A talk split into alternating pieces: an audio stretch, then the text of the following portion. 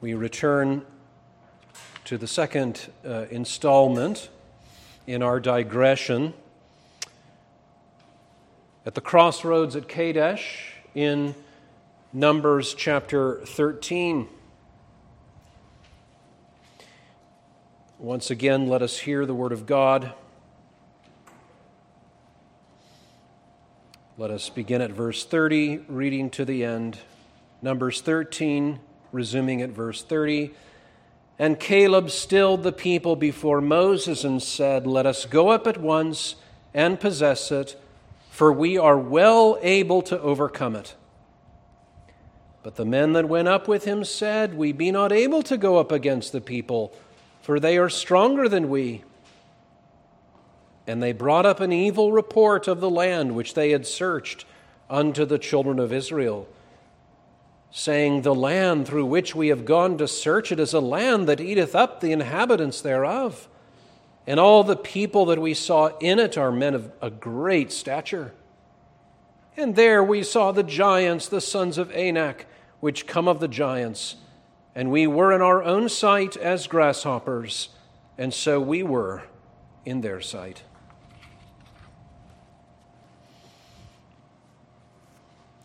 We continue in the subject of decision making and the Christian,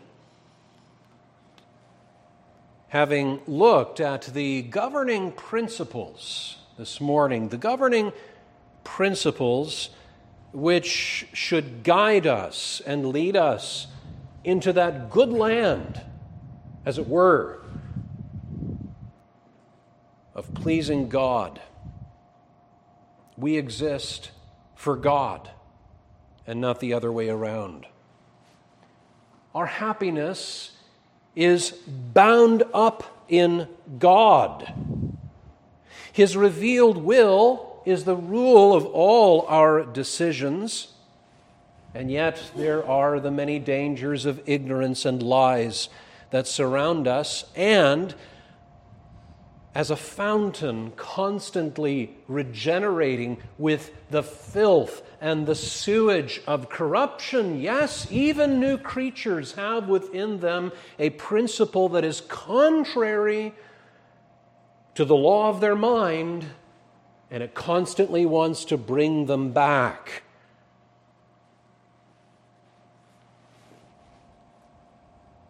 But finally, in looking at these governing principles, the will of the believer is blood bought, and he is, by the sovereign work of the Spirit, a doer of God's will. That is what a Christian is.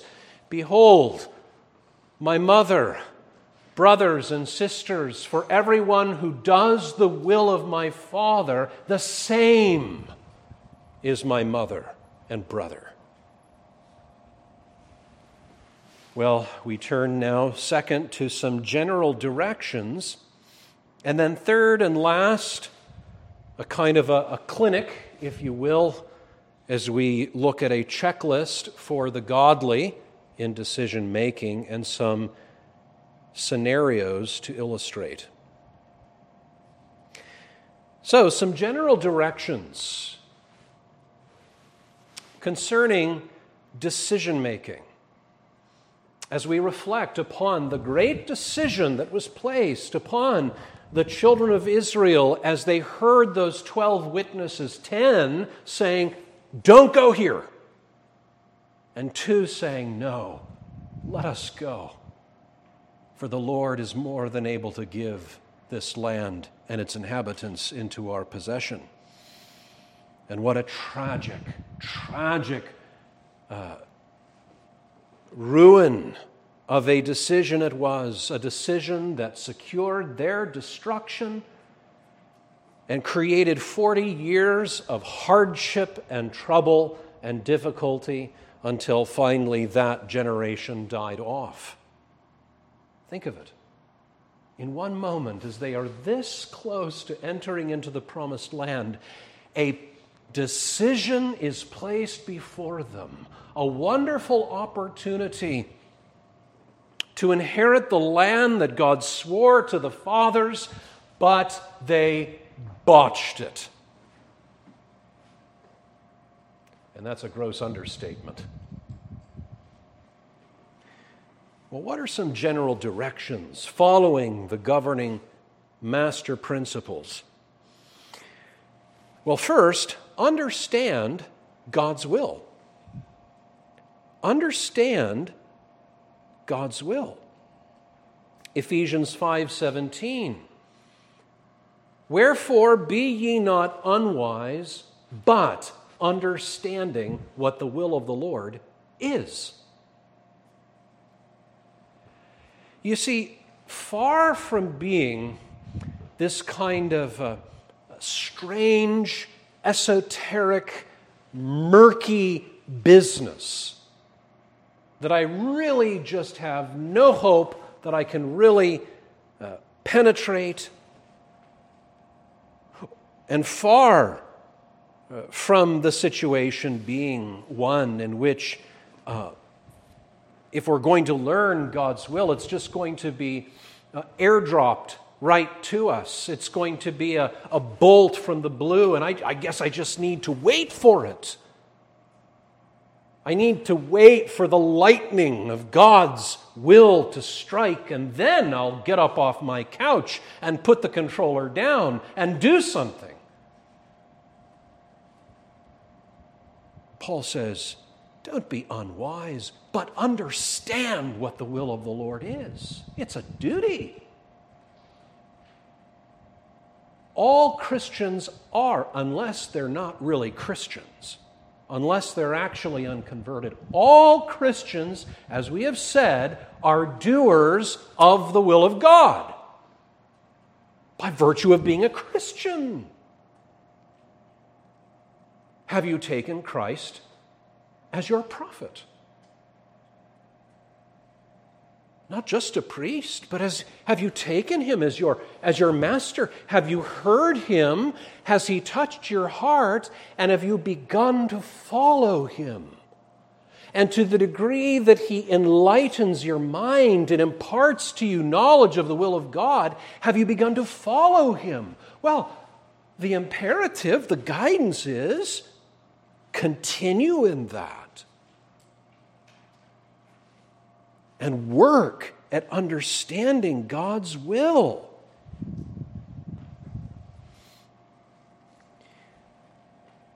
A text that could be either an encouragement to you or a rebuke comes from Deuteronomy 30, verses 11 to 14. For this commandment, which I command thee this day, is not hidden from thee, neither is it far off. It is not in heaven that thou shouldest say, Who shall go up for us to heaven and bring it to us that we may hear it and do it? Neither is it beyond the sea that thou shouldest say, Who shall go over the sea for us and bring it unto us that we may hear it and do it? But the word is very nigh or near thee, in thy mouth and in thy heart, that thou mayest do it. You see, you're not heathen people. You have this book by the grace of God. You once were darkness, you once were blind and ignorant, raw heathen.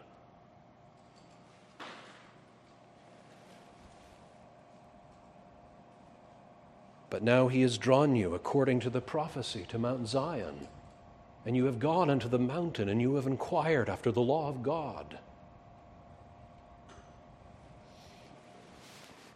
Don't think it's like the Odyssey.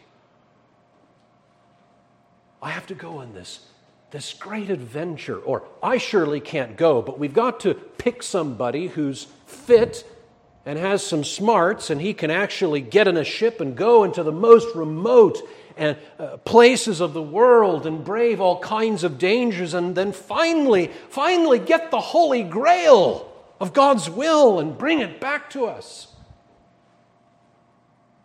That's not the way it is.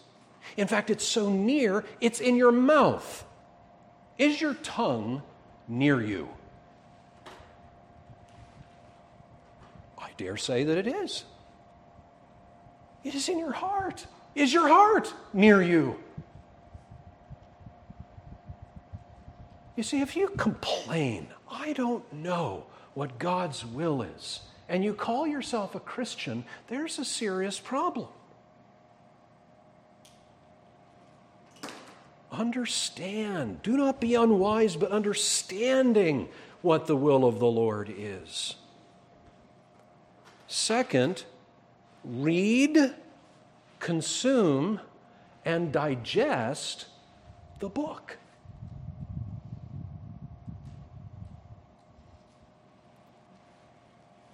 This book of the law shall not depart out of thy mouth, but thou shalt read therein day and night and meditate.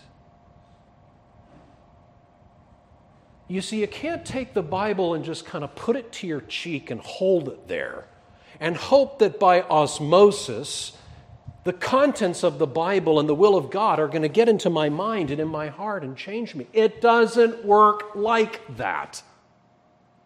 It takes pains, as the Puritans would say.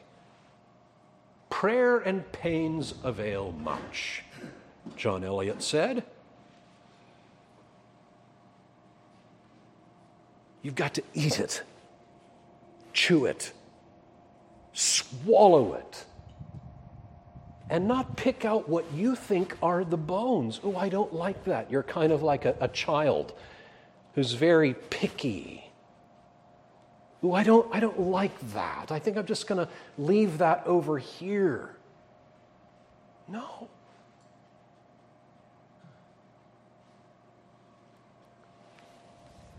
Pray for enlightenment. Open thou mine eyes, that I might behold wondrous things out of thy law.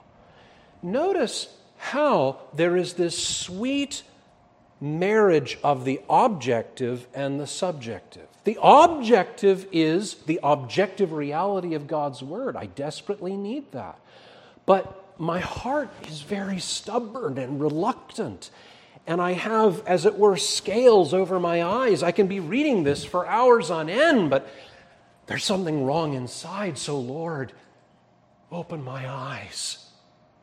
Help me to see, oh God.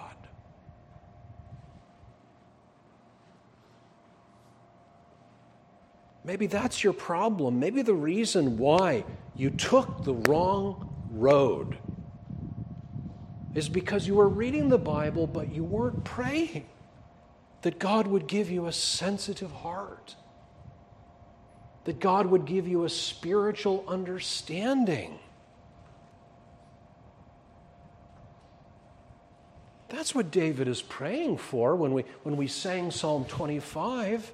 Teach me thy way, O Lord, thy paths, O teach thou me. And do thou lead me in thy truth, therein a leader be? He's not saying put your Bible down and then just go and pray and explore. No. But with your Bible open, you read, you meditate, you pray. You read, you meditate, you pray. You read, you meditate, you pray.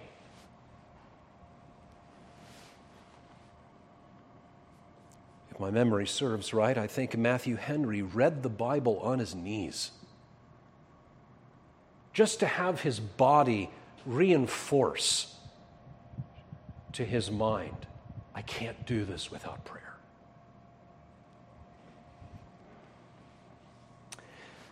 Prioritize, prioritize, and reprioritize. Thoughts over feelings, Bible over thoughts. Keep the order right. It has to be the Bible instructing my mind and my mind informing my feelings. Not my feelings taking me this way and then that way, jerking me, leading me, sometimes Sometimes my feelings, they're just like an engine without fuel. There, are just no feelings there, and so I just don't do what God wants me to do. Sometimes that's the problem. I just don't have the feelings, or I just don't love her anymore.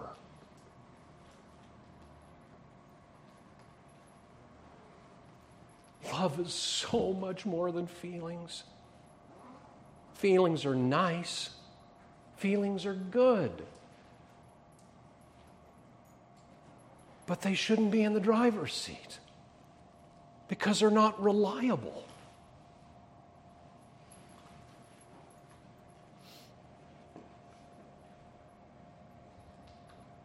Be not conformed to this world, but be ye transformed. That's a continual process of prioritization, making the main thing the main thing. Major on the minors? No, major on the majors. Minor on the minors. but be transformed every day by the renewing of your mind, that you may prove, that is, personally experience and be able to validate yourself what is that good and acceptable and perfect will of God.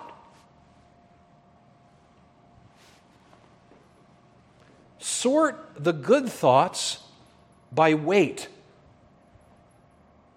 The bad thoughts, sort them into the dumpster.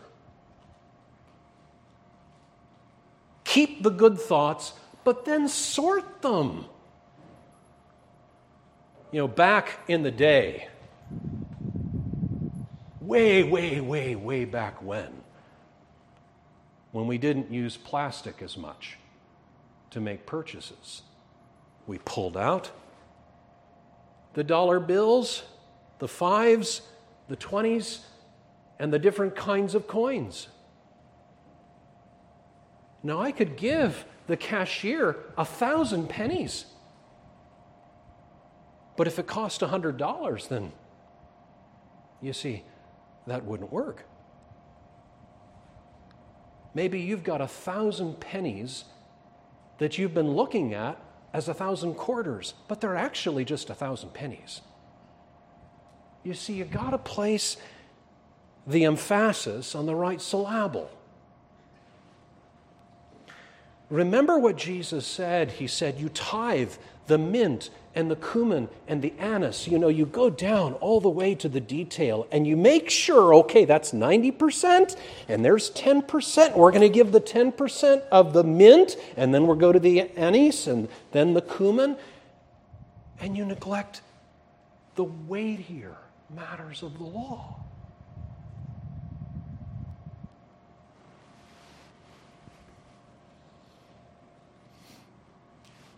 Sort the good thoughts by weight. Seek ye first the kingdom of God and his righteousness. And then everything else, like food and food and drink? Yeah. That's in the back prioritize the kingdom and righteousness, and God's going to take care of the rest.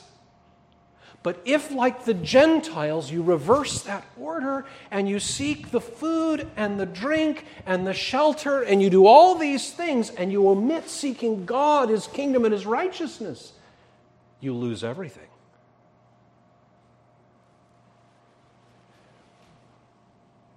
And again, that's one reason why we come to church and not just come to church, but talk to each other in the Lord.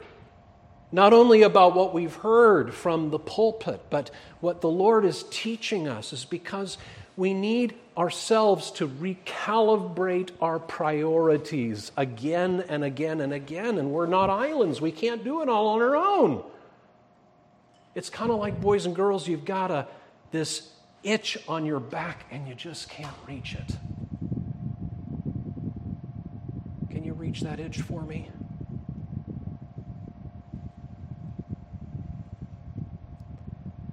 Read Providence with your glasses on. This is getting close to the brass tacks of decision making. The Bible is static. It's 66 books. It's not going to change at all. It never has, it never will. But our life is constantly in flux, and we're having to make a hundred, a thousand, ten thousand, even micro decisions all the time. What we have to do is be in this book and then interpret what's coming into our lives with those principles.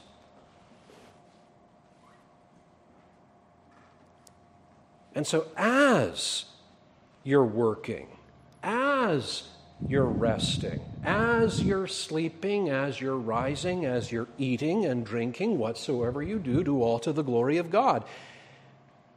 And then apply what you're learning in God's Word to the concrete issues of your life.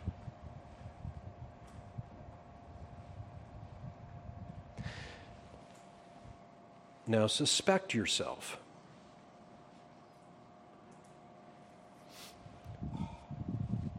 We tend to be very misguided. We are as sheep that so easily wander and go astray. We're influenced by the herd. And then, because we're right smack dab in the midst of the herd and everyone else is thinking this way and acting this way, it becomes a kind of an insulation and it's comfortable and it's easy. And we lie to ourselves thinking that we're in the middle of God's will because others are doing it this way. No. Thomas Boston said, Men think themselves safe enough if there be a multitude before them. They are shameless in sin because they have many neighbors. Well, again, distrust anything that isn't God's word. That clu- includes yourself, that includes the crowd. Trust the Lord. But be careful. Watch and pray. The spirit indeed is willing, but the flesh is weak. Learn by practice. In Hebrews 5:14 we learn that strong meat belongs to those who are of full age, those who by reason of use have their senses exercised to discern between good and evil. You've got to obey what you know to learn and grow.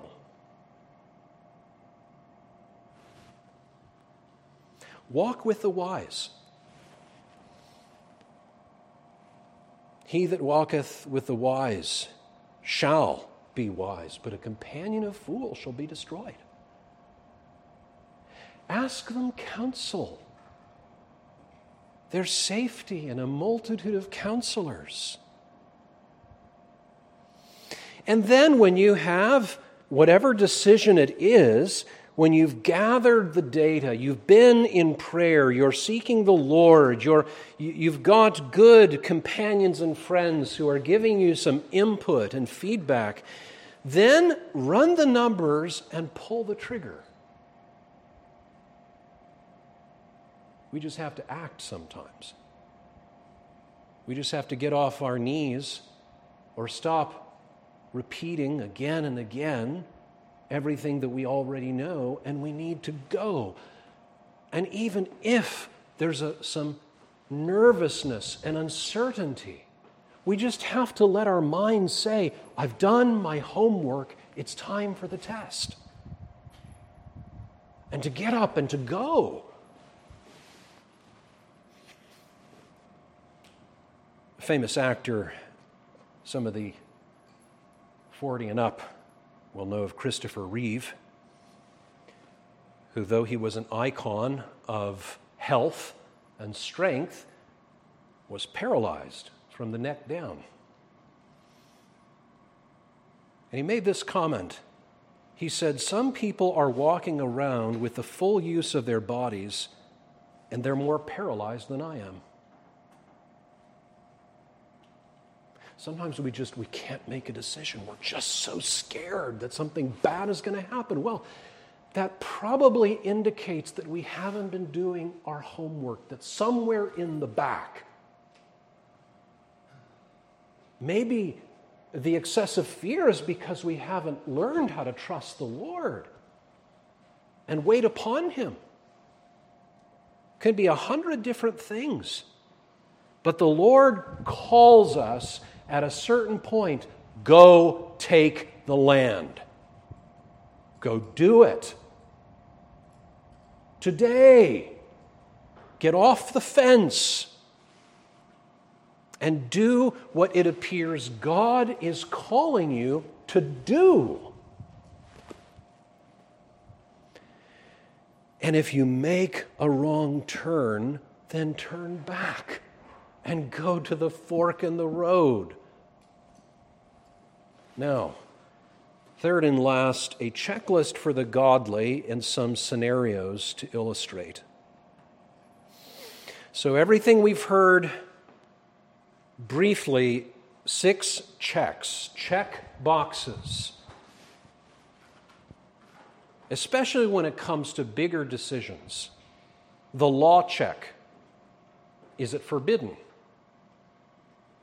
The value check does it fit with biblical priorities?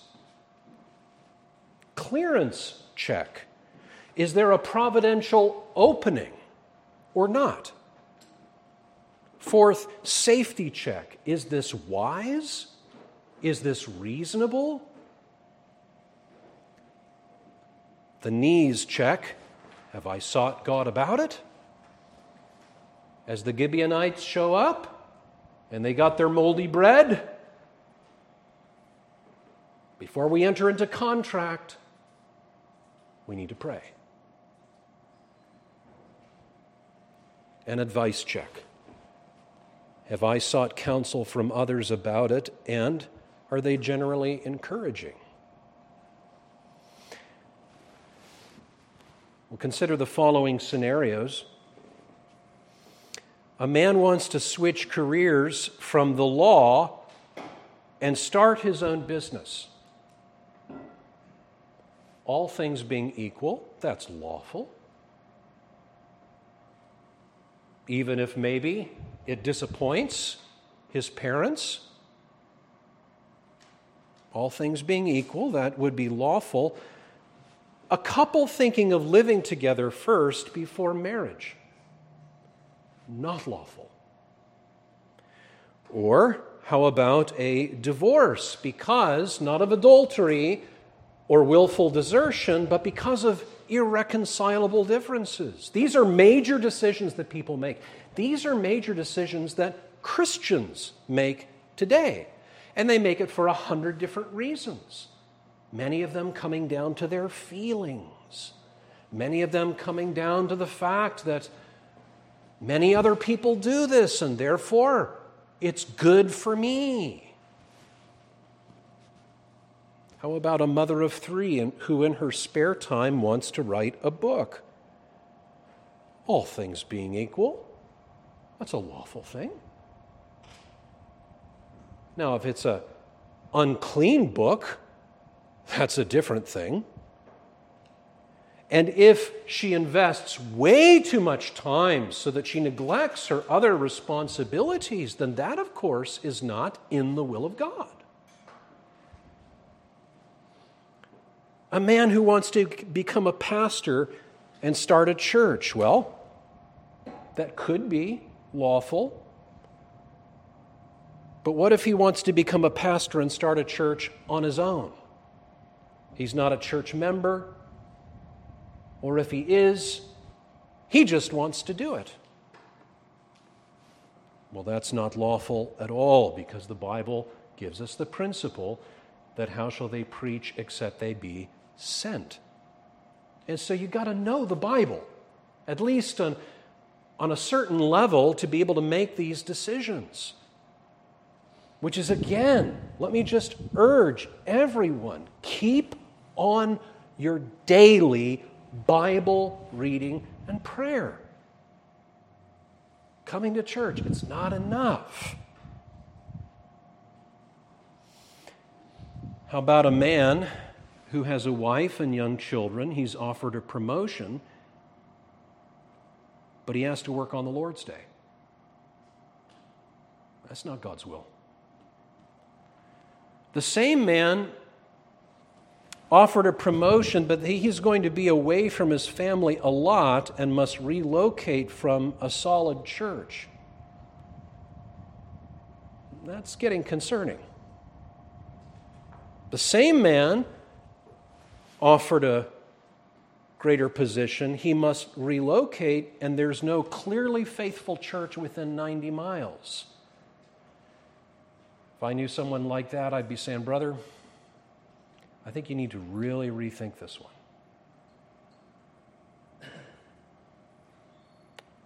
Purchasing a home. A couple wants to purchase a home. It's reasonably priced, they can afford it. It's a safe community, it's an easy drive to a good church. All things being equal, it's fine. You don't have to you don't have to wait for some bolt from the blue. You don't have to you don't have to have some kind of holy guru come and visit and feel the walls and sense if this is this is just the right place for you. No if the basic criteria are met, you got to have a place to live, and if you can afford it, well, then go for it. Don't get all hung up. But what if the home is quite expensive and well beyond the means of this particular couple? What if the purchase of this home would mean that the wife with these young children would have to work and leave the children with grandparents just to have the home. That's a problem. The priorities, they're out of whack.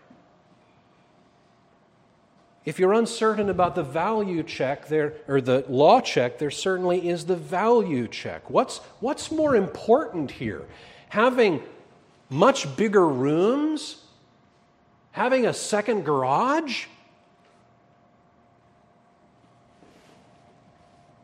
Or having well adjusted children and a healthy marriage?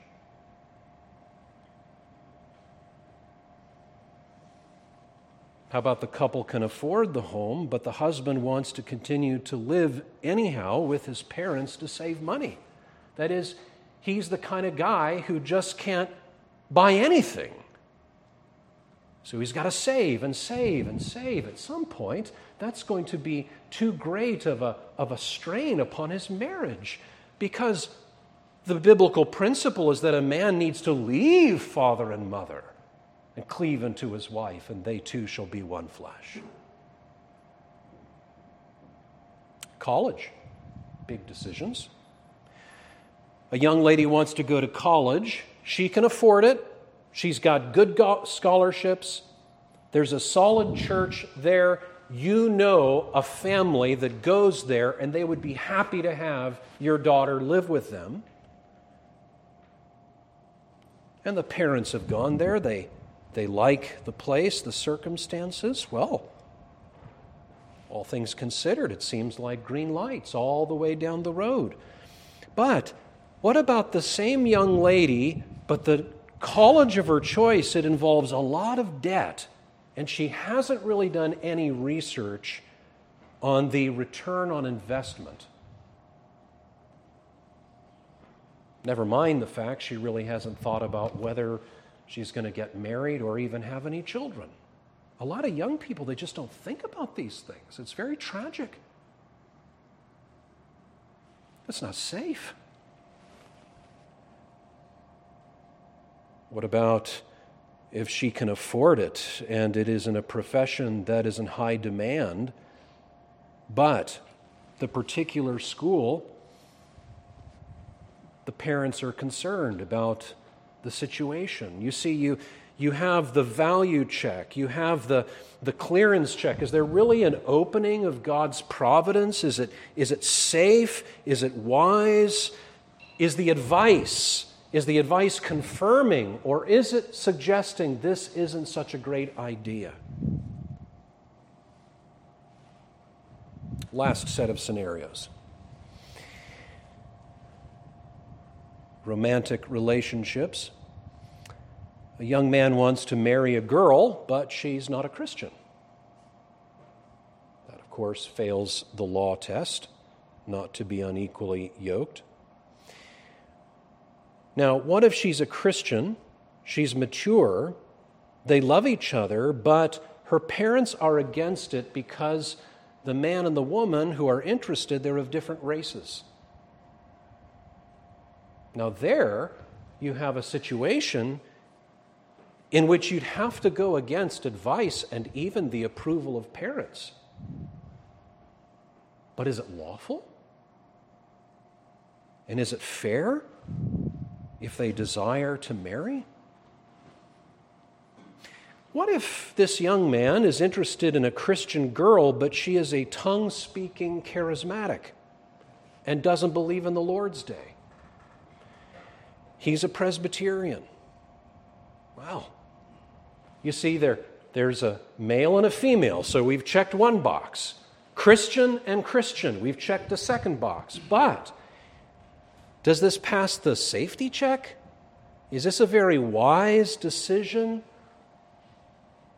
Is he so sure that he's going to be able to convince her to come to a Presbyterian church? Well, maybe. Maybe.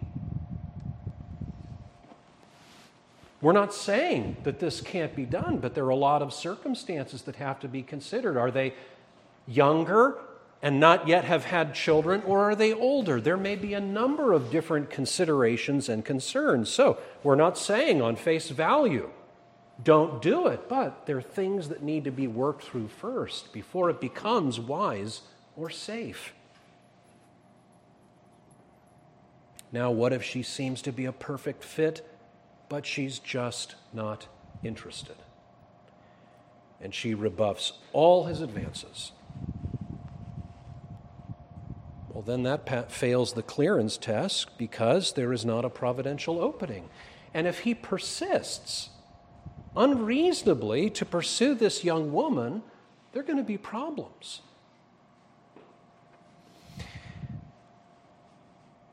But let's come all the way back as we close to the great decision. Because all of this, friends, is really downstream from the most important decision that you can ever make. And that is who is on the Lord's side. Jesus said, No man can serve two masters, for either he will hate the one and love the other, or else he will hold to the one and despise the other. You cannot serve God and mammon. You may be very interested in figuring out a way throughout all of these difficult decisions that are in your life, but you haven't yet resolved this one. You've got to get off the fence. Because you go wrong here, it doesn't matter how successful you are. What does it profit a man if he gains the whole world and yet loses his soul? This is the major crossroad. You may get little decisions wrong, way down on the right path. And the Lord will still be gracious and loving to you. But you cannot afford to get this one wrong.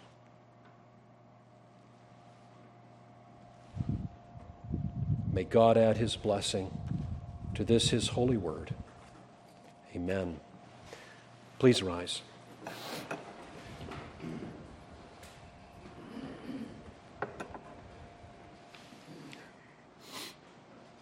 Our Lord we are grateful for the Word of God, which is a lamp unto our feet and a light unto our path. Give us the light, give us the understanding, and give us a will to choose that which is good. Above all, to choose that pearl of great price and to sell all that we may have it Hear us, Lord, forgive us, and bless us as we part uh, to our homes, and bring us in due time back together again. In the most worthy name of Jesus Christ, the Lamb of God. Amen.